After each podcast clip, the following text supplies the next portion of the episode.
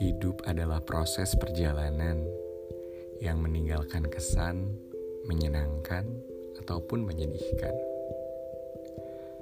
Tetapi dari setiap hal yang kita lalui, pasti menjadikan kita lebih siap untuk menghadapi masa depan.